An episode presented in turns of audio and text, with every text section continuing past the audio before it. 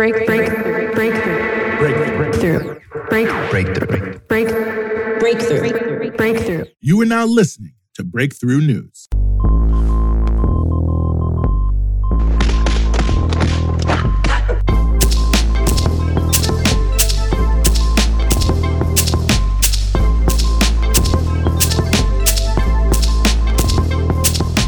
It's 5 p.m. You're listening to Breakthrough News, and this Out. We're following the news all day so you don't have to, giving you everything you need to know about what's in the headlines and what should be. And yes, we are back here on the Punch Out. 12th of July, 2021. Very happy to be back with you as we always are. Plenty for you here on the show, as we always do. We're going to be talking about a social explosion in South Africa over the weekend. We're going to be talking about where things stand in Ethiopia and the ongoing conflict there in the Tigray region. But before we get to either of those two very important stories, we are going to start with democracy on trial in the state of Texas.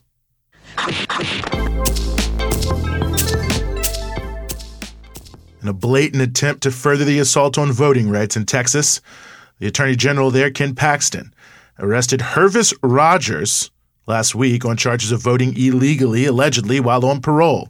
The arrest, which was last Wednesday, took place just one day before the state legislature opened a special session where lawmakers will take up a law designed to restrict access to the ballot. And Rogers had gained some brief fame last year when he waited for six hours to vote in the presidential election at his Houston polling precinct, which caught the attention of journalists, including CNN, who then interviewed him. In Texas, the law says it's a felony to vote while on parole, but only if the person, quote unquote, knowingly does so. So if you didn't know you couldn't vote, you aren't liable for the felony. The charge carries a sentence of up to 20 years. So that's basically what the case will turn on. And it seems almost certain that Rogers did not know that he could not vote. And that's certainly what he is maintaining. And it's pretty hard not to believe him given the circumstances alone. As he told journalists at the time, that's one election day, he was determined to vote because he saw it as his civic duty and he felt whatever the delays that were in place that he should stay and persevere. It certainly would be strange that someone who felt so strongly they were exercising their legal right to vote would go so far out of their way to not only do so, but appear on international television and talk about it. And there is, of course, another absolutely key fact here. The voter registration system in Texas actually allows you to register if you are on parole and not eligible. So, in all honesty, if you're allowed to register to vote, what reason is there to think that you are in fact not eligible to vote? And in fact, Republicans in Texas have blocked multiple attempts to make it possible for election officials to block registration of ineligible people in cases like this. Clearly, this is what they are hoping for to create confusion and ambiguity around who is and who isn't eligible to vote to make it possible to try to throw out larger numbers of votes in close elections. And given the racism in the criminal legal system, this is primarily going to affect black and Latino voters in a state like Texas who happen to be overwhelmingly concentrated in areas that vote for Democrats. Getting to the heart of the matter, though, this is all political. As we mentioned, the timing seems absolutely intentional, and to go after a black voter from Houston plays right into the right wing fairy tales about voter fraud that constantly claim massive fraud in black and Latino areas, despite there being zero evidence of this in Texas or anywhere else. Add to that that Paxton is in the middle of a tough fight for reelection. Now, Paxton is under investigation for securities fraud. Also, last year, a significant chunk of his own staff resigned because they said he was trading campaign donations for favorable treatment. He's also under investigation by the State Bar Association over his efforts to try to invalidate the 2020 elections. Now, Paxton's troubles have drawn a range of big name challengers into the race. On the Republican side, George P. Bush, the land commissioner and son of Jeb Bush, looking to switch offices here, has entered the race for attorney general, and in fact, has declared Paxton to be soft on the issue of restricting people's right to vote, including the fact that he said that Paxton should have actually done more to push the totally fraudulent challenge to the 2020 election. Bush is saying that Paxton should have challenged the election before it even took place. Also on the Republican side, Eva Guzman, who resigned from the Texas Supreme Court to run, has joined the fray. Very well respected in conservative legal circles, and she's holding out the fact that, well, she's not super corrupt like Paxton, at least not knowingly, and is a better lawyer than Bush. Also, interestingly enough, Lee Merritt, who has gained national recognition representing the families of police brutality victims, has announced he's running, seemingly, as an independent. So clearly, Paxton is looking to bolster his credentials with the right wing as being the most aggressive in pursuing the non existent threat of quote unquote voter fraud. He also has engaged in venue shopping for this case, taking it out of Harris County, where Houston is, into a more conservative county to try to assure he win- ensure he wins, I should say, so he can wave a conviction around like a trophy in this race. What are Mr. Rogers' chances in court? Well, that's not clear. Crystal Mason, who was convicted of a similar charge relating to the 2016 election, has her case under appeal, making similar arguments. So if that case is resolved before Mr. Rogers' case, it will undoubtedly impact it one way or another. But it seems very clear that this case has nothing to do with voter fraud, but in fact is concerned with the politics of Texas.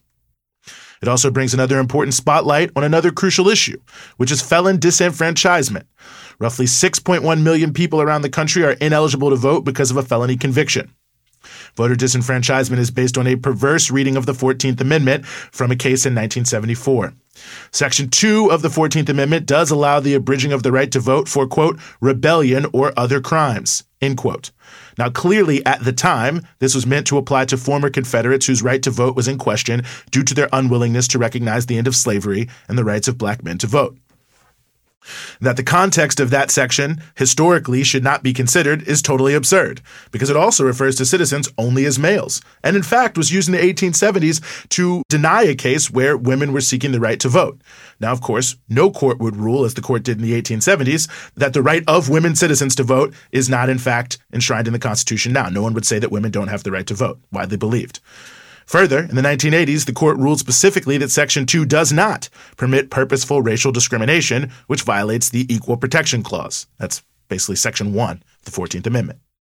While there are ways certainly to argue racial disparities in the criminal legal system are not purposeful, in reality, give me a break. Felon disenfranchisement is clearly designed to reduce black voting and thus totally against the spirit of the 14th Amendment, which was designed to encourage it. Either way, the case of Hervis Rogers shows that even in 2021, the issue of the right to vote is still not entirely settled in the United States.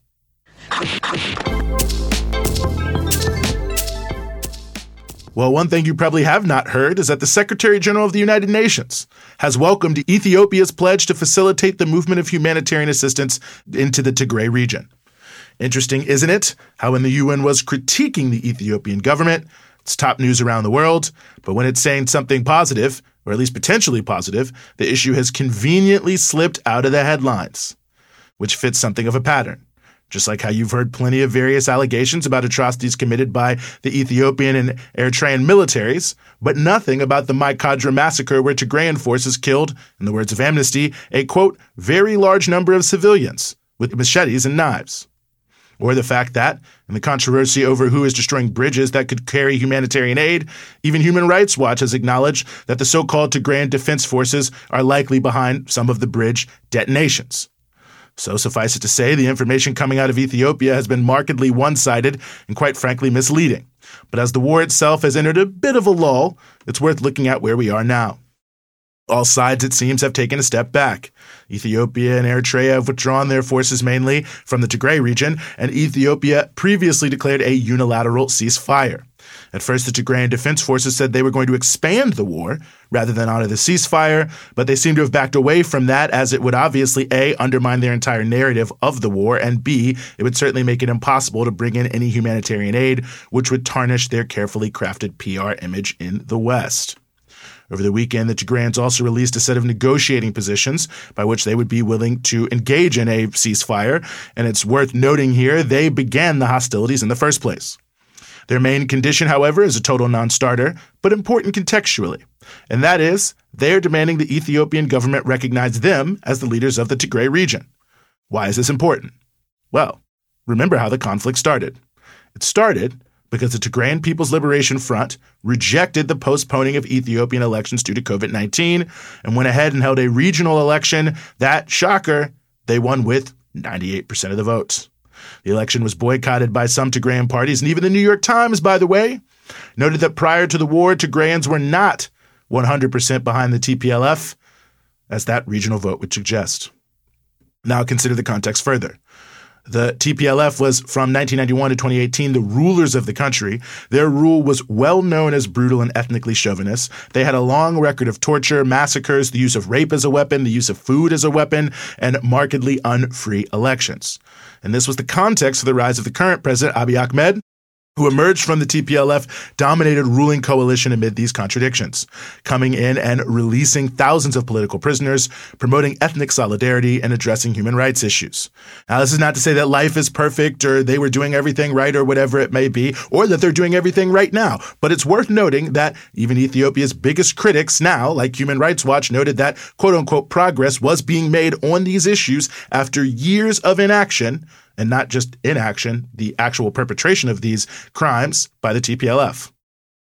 Now, perhaps one sign of that progress is the fact that the government's Human Rights Office, the official government's Human Rights Office, headed by a former political prisoner who worked for Amnesty International, has in fact already critiqued the government for a massacre during this war, and last May also released a fairly hard hitting report on government torture in Oromia. It's the home region of Abiy Ahmed in a conflict that's been happening there with rebels. And I bet that's probably something else you haven't heard about that the government has a human rights office that is, in fact, contradicting the government itself on at least some of their claims around torture, around massacres, and so on and so forth. So when you put it all together, the picture looks a bit different.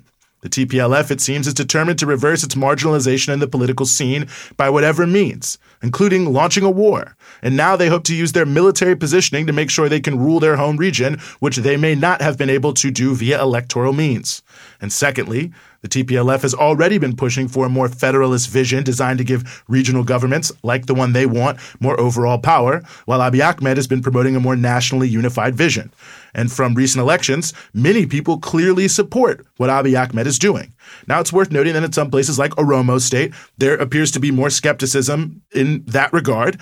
And clearly, the issue of how exactly to address the long history of domination by one ethnic group in Ethiopia, the Amhara, is not anywhere close to being resolved. Either way, the war now gives the TPLF more leverage on the federalist question as well.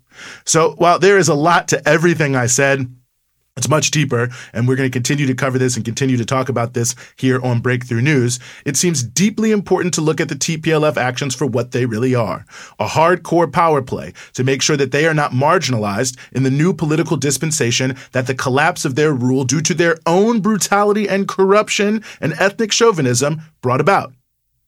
What happens next? It's not clear, but what we can say is it is bound to center around the issues that we've outlined for you here today.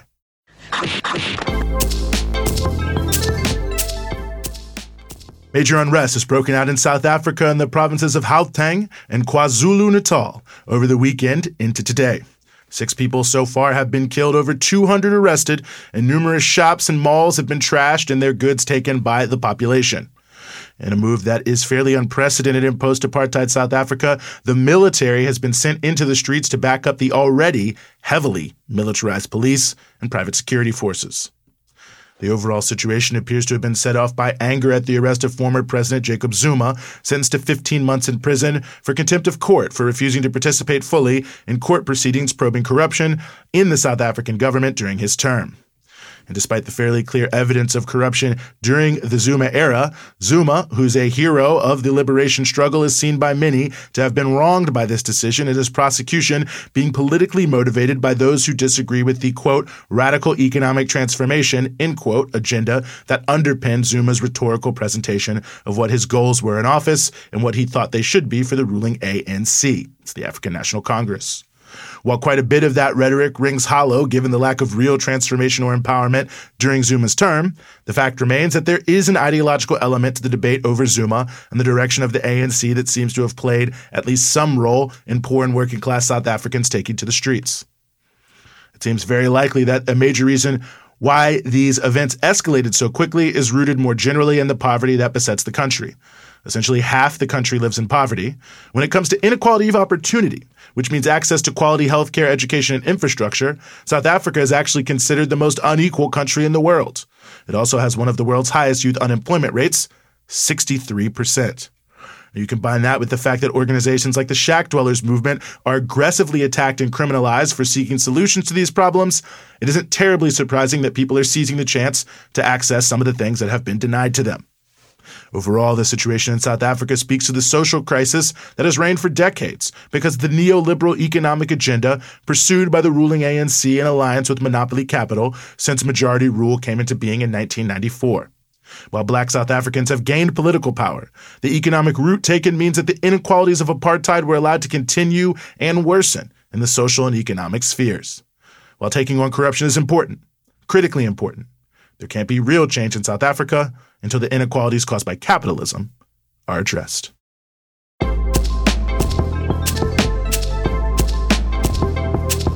That's the punch out for today.